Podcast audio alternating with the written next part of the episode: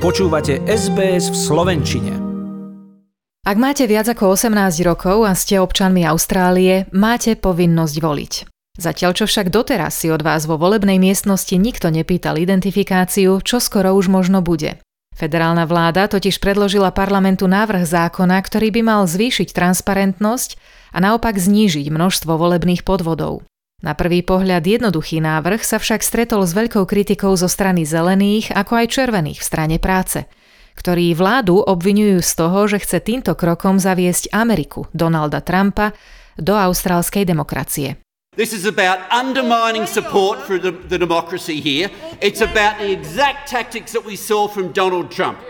That's what this government's doing hovorí poslanec za stranu práce Tony Burke, ktorý to nazýva podkopávaním austrálskej demokracie.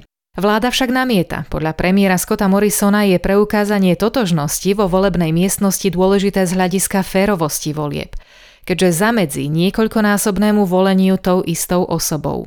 Nie je to prevratný alebo prekvapivý návrh, povedal doslova premiér a dodal, že volič by mal byť schopný preukázať, kto je a čo je a mal by byť schopný doložiť to aj istou formou identifikácie.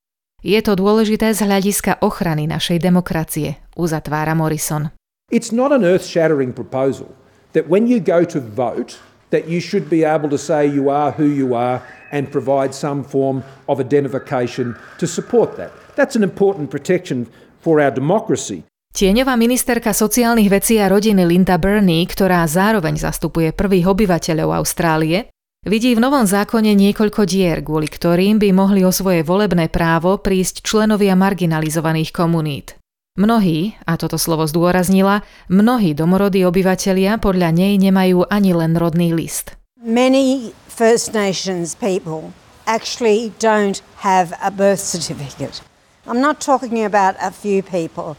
I'm talking about a lot of people. Volebná komisia Austrálie tento týždeň predložila v Senáte dokumenty, podľa ktorých v minulých voľbách v roku 2016 volilo viac ako raz niečo vyše 2000 ľudí. Z nich bolo 24 vyšetrovaných federálnou políciou a z volebného podvodu nebol obvinený ani jeden.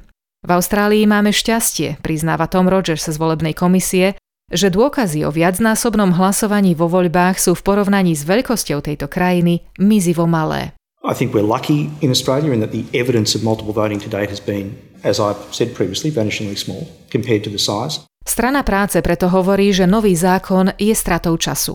A pridáva sa k nej aj prezidentka Komisie pre ľudské práva Rosalind Croucha, podľa ktorej je síce integrita volieb dôležitá, ale nie za cenu obetovania istých skupín ľudí. Komisia sa domnieva, hovorí Croucha, že navrhované metódy nie sú primerané a v krajine, kde nie len, že máme právo voliť, ale sme povinní ho aj vykonávať, je potom zrušenie alebo možné zrušenie takéhoto práva pre určité skupiny ľudí zlým rozhodnutím. The Commission considers that the proposed methods are not proportionate. And in a country where not only do we have the right to vote, but we're required to exercise it, then disenfranchising or potentially disenfranchising certain cohorts of our community is not a good outcome. Požiadavka preukázania totožnosti voličov, ktorú praktizujú mnohé liberálne demokracie vo svete, napríklad časť Spojených štátov, Kanada alebo Švédsko, by bola veľkou zmenou v procese volieb v Austrálii. Vláda však zdôrazňuje, že by nikomu nebránila voliť. Poslanec Ben Morton, ktorý je asistentom premiéra Morrisona, zároveň dodáva, že existujú konkrétne opatrenia zamerané na pôvodných obyvateľov Austrálie, ktorým chýba tradičná forma identifikácie. Zdôraznil, že nikto nebude z volieb vylúčený a že nový zákon umožní prvým obyvateľom použiť dokumenty z výboru domorodej pozemkovej rady.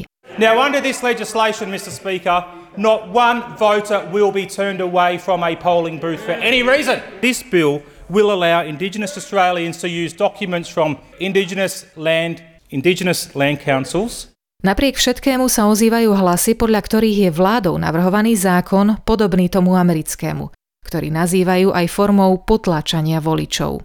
Nezávislý volebný analytik dr. Kevin Bonem však vysvetľuje, že porovnávať Austráliu z USA sa nedá, keďže v štátoch je účasť vo voľbách dobrovoľná a teda ak sa tam vláda rozhodne uložiť voličom do cesty isté bariéry, môže to voličov odradiť a do volieb sa nezapoja.